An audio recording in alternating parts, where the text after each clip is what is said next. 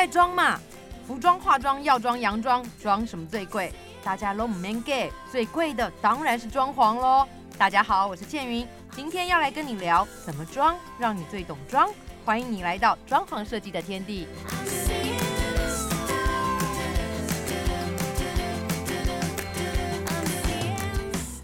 OK， 欢迎大家今天继续收听倩云的装在装嘛 Podcast。 今天我觉得我希望我的 Podcast 可以很多元，然后其实内容是很丰富，并不是只有局限在室内装潢设计的这一块，因此今天这一集我希望它很跨界。既然要跨界，要跨的那一界我一定要找一个相当有分量的人来，因为他来跟我聊天的话，我觉得除了我可以得到很多知识之外，我觉得我的听众也可以得到很多资讯。 OK， 我要先来介绍他，他声音真的很好听耶。我们要欢迎的是，谢谢你啦、嗯、哎呦，声音已经出来了美食界我个人觉得他是很有内涵的，我用型男来形容他，也是台湾慢食第一人，也是台湾的食材达人。我们要欢迎台湾食材界尝百草吃万物的新神农氏徐仲。徐仲你好。大家好。那掌声要自己来对不对、呃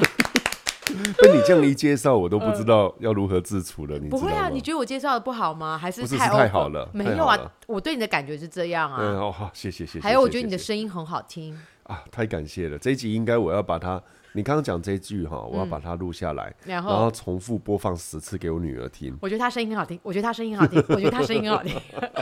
因为因为我我听你的徐仲，说实话我觉得你声音有一种很特别的鼻音、啊、谢谢、嗯、那个很难被取，就是那不是说你感冒啊才会这样子，它就是一种你天生发音的方式。 好, 好像就一直是这样。对啊，所以很有磁性哎、欸。你教我一下好不好，什么叫慢食？因为你是我知道去意大利念书，既然是念吃，而且念的是慢食，还拿到硕士学位的。嗯，什么是慢食？就是慢慢吃啊，不是、啊、对不起应该是这么说好了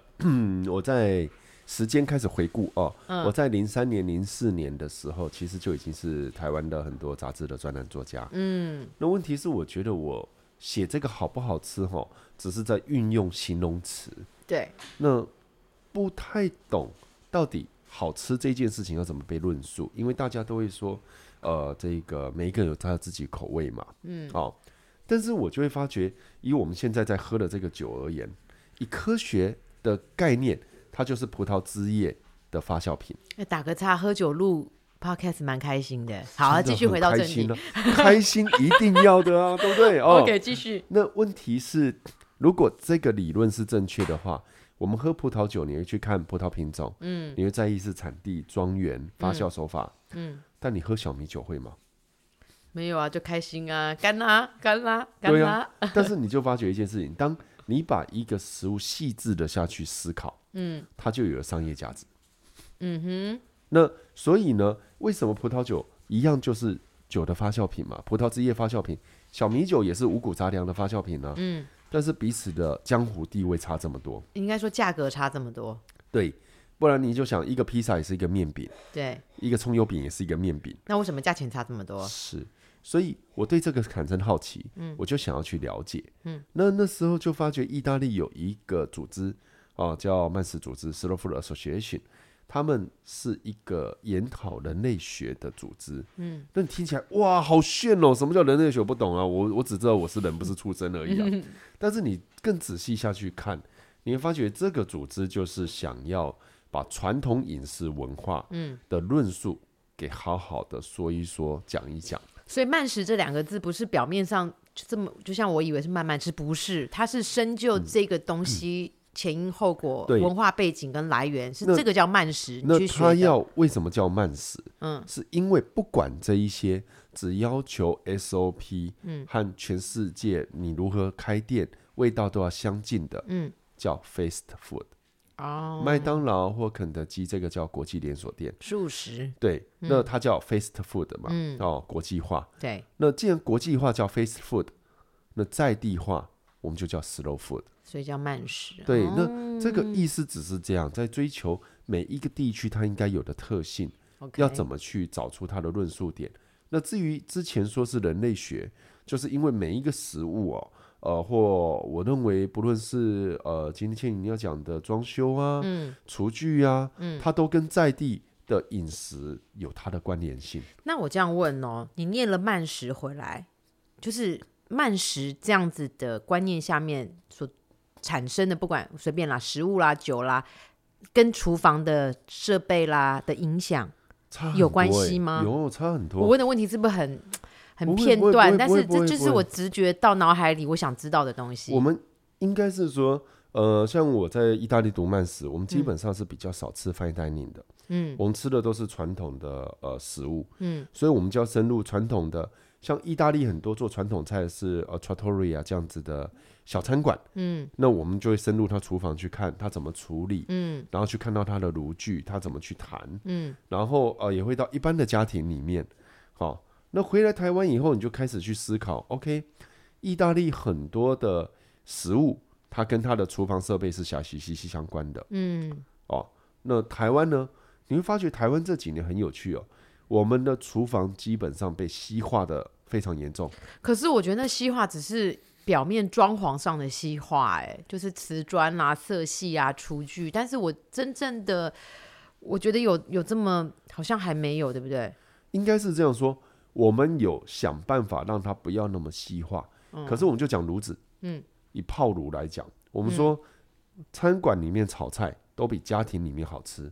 欸、对，有没有？就是炉子，因为我不用是吗？我想说因为我不用洗碗洗过，所以我觉得特别好吃那个是洗碗机啊，那是不一样、呃、这种西化是好的、嗯、没问题的，但是我就说像泡炉来讲、嗯、它的火力够、嗯、那出来的菜你在这个我们说、呃、不论是造成瞬间美拉反应或者瞬间的焦糖化反应，大火快炒，对、嗯、但是家里面的炉火是做不到的。呃，这个火头的设计，比如说以火头来讲哦，意大利它的火头哦，它会讲究的是让锅子平均受热，对。但我们台湾很多时候，你中华炒锅、嗯、它是圆弧形的，嗯，它讲究讲究的就不是平均，它讲究的是定点受热，所以它的喷火口的设计就不一样，嗯。那一旦喷火口设计不一样，你会发觉加热的方式就不同。像在意大利哦，我们就叫煮意大利面，对，它的煮法是一锅水。然后面先煮熟以后、嗯、把这面捞起来跟酱汁一起煮，它把酱汁煨进面里面、uh-huh、那台湾我们都常说我们炒一盘意大利面，有没有、嗯嗯、就是面条煮完以后、嗯嗯、酱汁在锅炉上你下去，它快速的这样炒，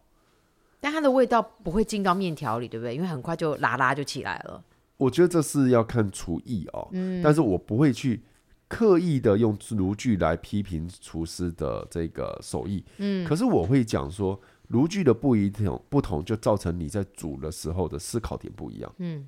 所以意大利是如果煮意大利面你用意大利的炉具，你用平底锅、嗯、它可以平均的受热，我觉得那个味道是完美的，完美啊、哦！好，那台湾的话你因为知道台湾的炉具哦，它的这个平均受热就一样的炉口，可是它的炉火的喷火口的设计跟意大利不一样、嗯、所以你如果要达到完美、啊、你这个厨艺真的是要控制一下。我要先讲一下、哦、其实对我们这样门外汉嘛、嗯、但是刚刚徐仲就先带我去看了一下他们这边有一个专业的厨房，他给我看了那个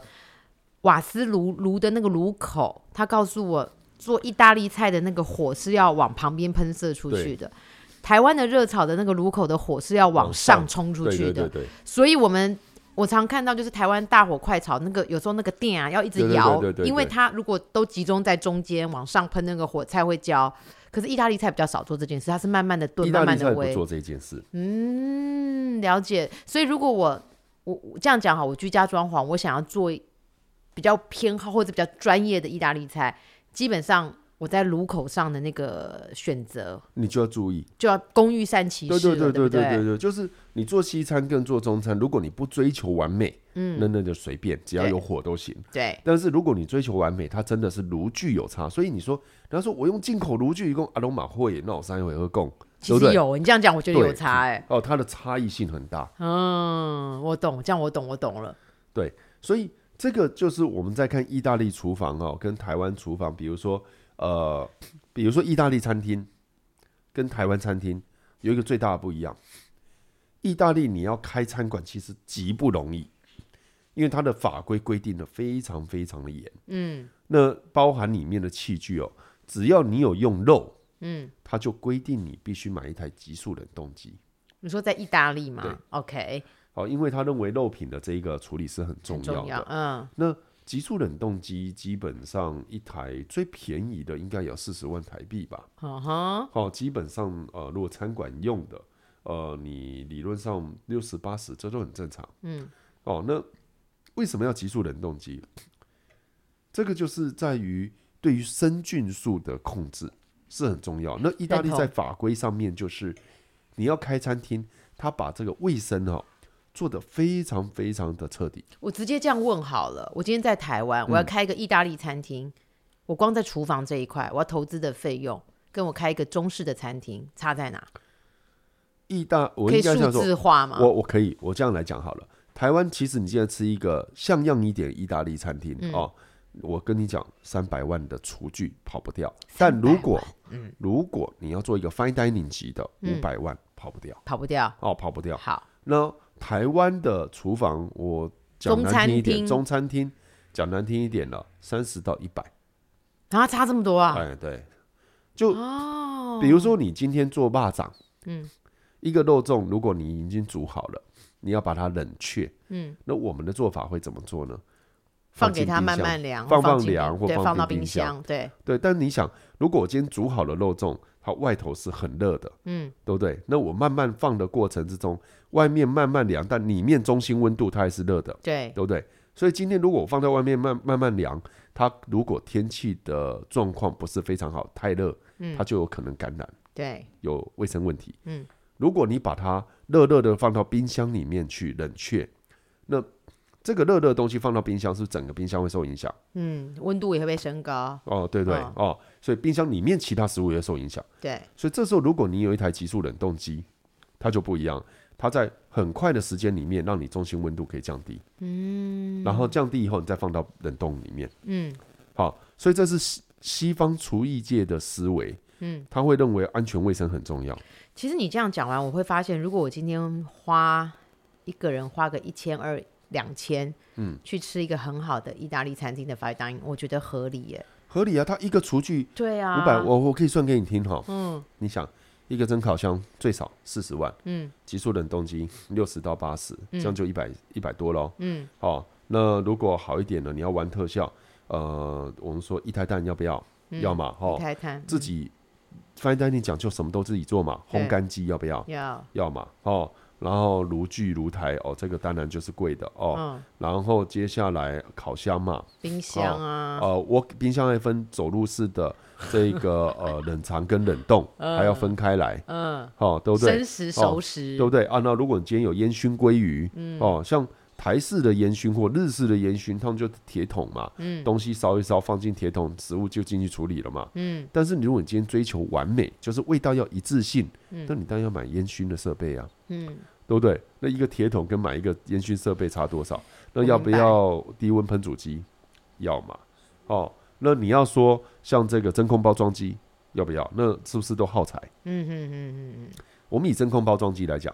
在意大利。真空包装机基本上是家庭没有到必备，但是百分之七十八十，我至少是我拜访的都有。你家有吗？现在我家有。哦哦，那我说这个东西其实好用，就是在于说，我们比如说我们腌一个红烧肉，嗯，腌完以后钢盆腌完，你通常就保鲜膜封了，就放到放冰箱。对，但是保鲜膜其实封不住那个味道。嗯哼，所以整个冰箱，如果你有放了青菜，有放了其他东西，打开味道、就是、味道有时候就很。尤其今天如果我玩的东西像蓝纹乳酪下去腌一些东西，对不对？哦，哦哦豆腐乳腌一些东西，嗯，它那个味道就是很杂陈。那一般而言，我们不介意这些事，嗯，可是在国外很介意，嗯，所以基本上你用真空整个封了，家庭式的，嗯，好，你知道在法国真空机它还有一个协会，你去上课，上完以后你可以当讲师，嗯，而它是家庭在用的，哦，家庭在用还要这么专业啊？对，因为。真空包装它是腌制这一件事情，它可以让它的时间缩短，嗯，你用钢盆再把东西搅一搅这样放着，跟真空它渗透压，所以呃所造成的这个效果就差很多。欸，那我这样问你一个问题哦，如果我我当然不讲开餐厅了哈，嗯，如果我讲一般的居家空间，嗯，我想要做家常的意大利菜，嗯，当然我不可能买到像急速冷冻这样的东西嘛，嗯，但是有哪几样配备是你觉得如果我要做出家常意大利菜但要正统一点的？我这样来讲啦、嗯哦呃、如果是意大利菜正统一点的，我会说你就炉子注意好，炉子、哦、然后、嗯嗯、要平均受热往旁边喷火的那个嘛，对对对对对对对对，哦哦，然后真空机一台真空，一台呃低温喷煮，低温烹煮要、哦、低温烹煮大概就这样子就好了、哦、那你刚刚说蒸烤炉那些不用吗？呃烤箱要，烤箱要，烤箱要，这几样配备吗？对，因为你说低温烹煮其实在意大利是这几年开始有了概念，嗯，可是因为它真的很好用、哦、在炖煮这一件事情它可以达到非常完美，嗯、哦、所以、呃、这几个东西有了，我觉得做意大利菜哦你得心应手是没有问题。好，我再讲一次，像你刚刚说真空包装机嘛，真空包装、低温烹煮，然后烤箱，然后炉具。好，这几样，这四个东西，如果你不当然不是要开餐厅啦，如果想家里做出那种还台得上台面、像完美前进的，对，因为意大利菜它其实不贵、嗯，因为现在真空包装机呃不贵，然后低温烹煮机好像也几千块吧，嗯，哦两三千就有了。这样讲，那个真空包装机除了意大利菜，那如果我今天想要腌一个很入味的炸排骨，其实用它也可以缩短时间嘛，都可以，都可以，都可以，都可以。OK。最主要是哦，呃，我觉得在西餐来讲，最近分类贴标签这一件事情是重要的，嗯，所以你的厨房就是打开冰箱里面，嗯，一目了然，非常干净，嗯。他不会说一大堆有的没有，这个是呃在泡发什么，这个在腌制什么的，味道杂成这样。好，既然我们今天可以请到专家来，我当然想要从你的经验里面去听到一些我们以前不知道的。有没有去过哪些名人家的厨房，或他的一些设备是让你印象很深刻？因为你看过很多哦，应该是这么说，比如说像我去过以前王宣一女士还在，就张宏志先生他的、嗯、呃那个厨房、呃，他家厨房，好、哦，那那个是专业级的，哦，就是他的炉火，嗯，就是我们说就是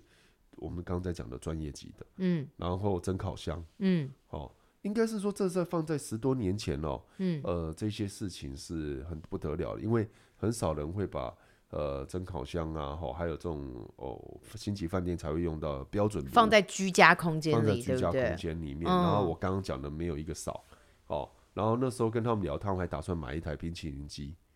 哦，还知道这个程度，举到举到头机，意式冰淇淋，对，意式冰淇淋、哦，那一台大概一百多万、哦，哇，那大概是这样。那呃，其他有一些不方便讲的名人，其实家里面用一个铁板烧牌。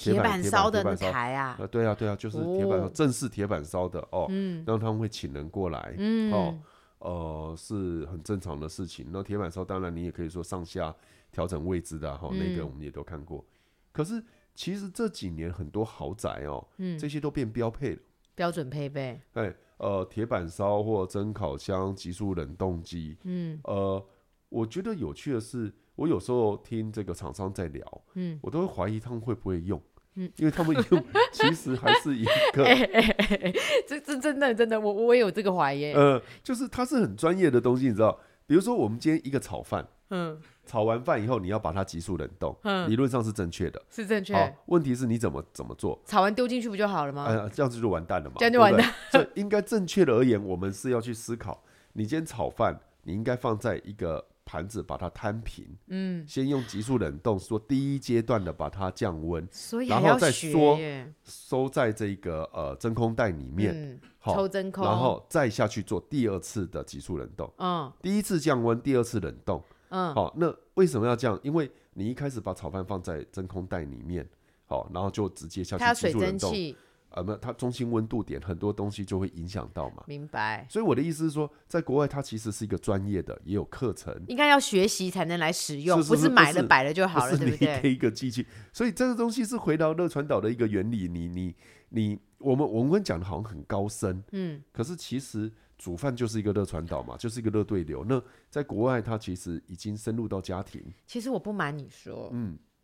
我 很, 很久以前，就是那水波炉刚出来的时候，三万多块买了一台很顶级的水波炉。嗯，但就是像你讲的，他要学习怎么使用。我到现在只有用微波炉的功能，对，其他我没有用。我觉得就是要没有人教啊。最近最流行的不就是气炸锅吗？气炸锅，对啊，对不对、呃？人人都好像要有一台气炸锅，我没买耶、欸，你就可以，你就可以不用油。但是不还是气炸锅、嗯，它就等于是烤箱，嗯，你还是要油嘛。uh-huh, 对不对？还是要学习怎么使用才会做出最好吃的。所以就明白很多人就是啊少油，所以我用气炸，嗯，这 不, 不是这样子看的。嗯，所以我觉得得到一个观念，就是就算你的厨房的配备再怎么顶级好了，嗯，再怎么的专业，没有没有经过正确的学习，那些都只是装饰品。对啊，你说烤箱可以从一台最便宜的三十万到一台一层啊，嗯，一百二十万都有啊。对我们这种来讲，几千块一台的就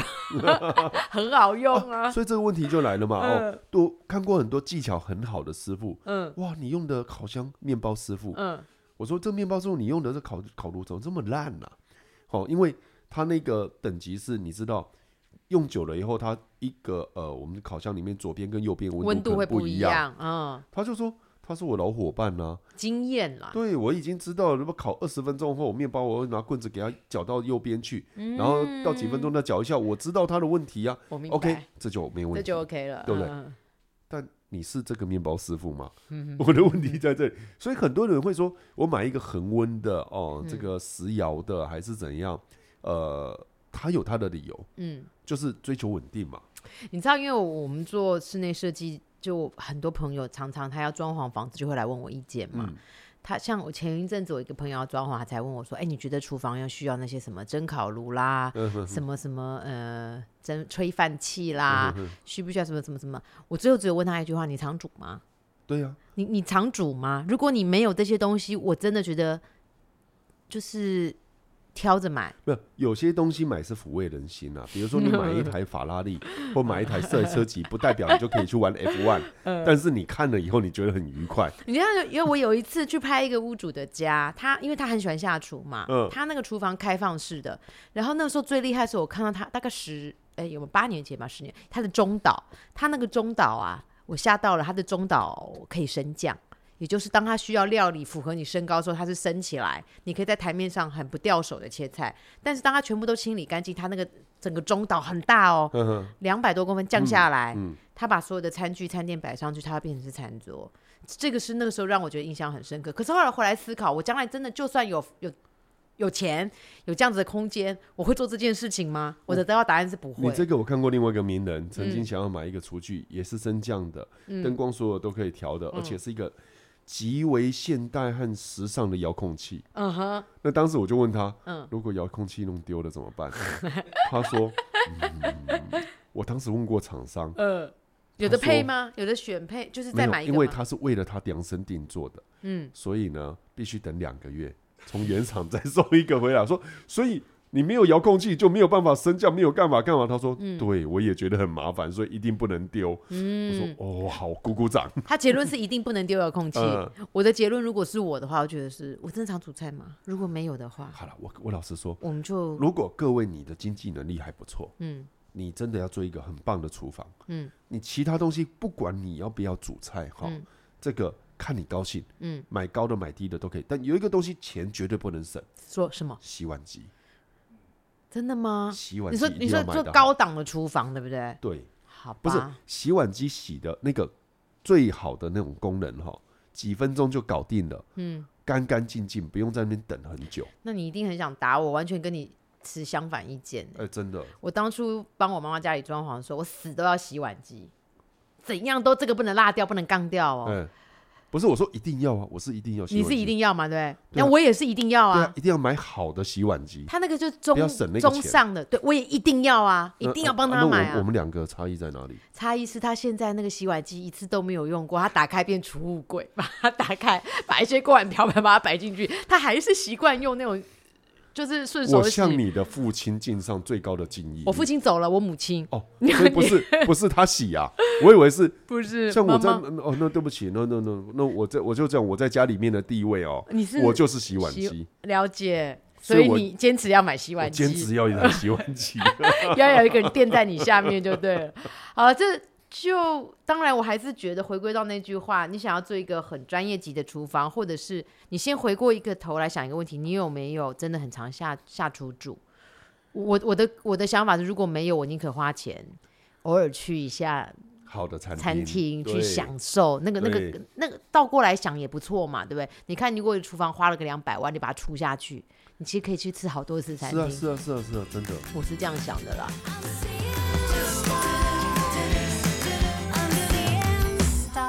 赶快手刀订阅倩云的装在装嘛 Podcast， 爱装潢大家就一起来装吧。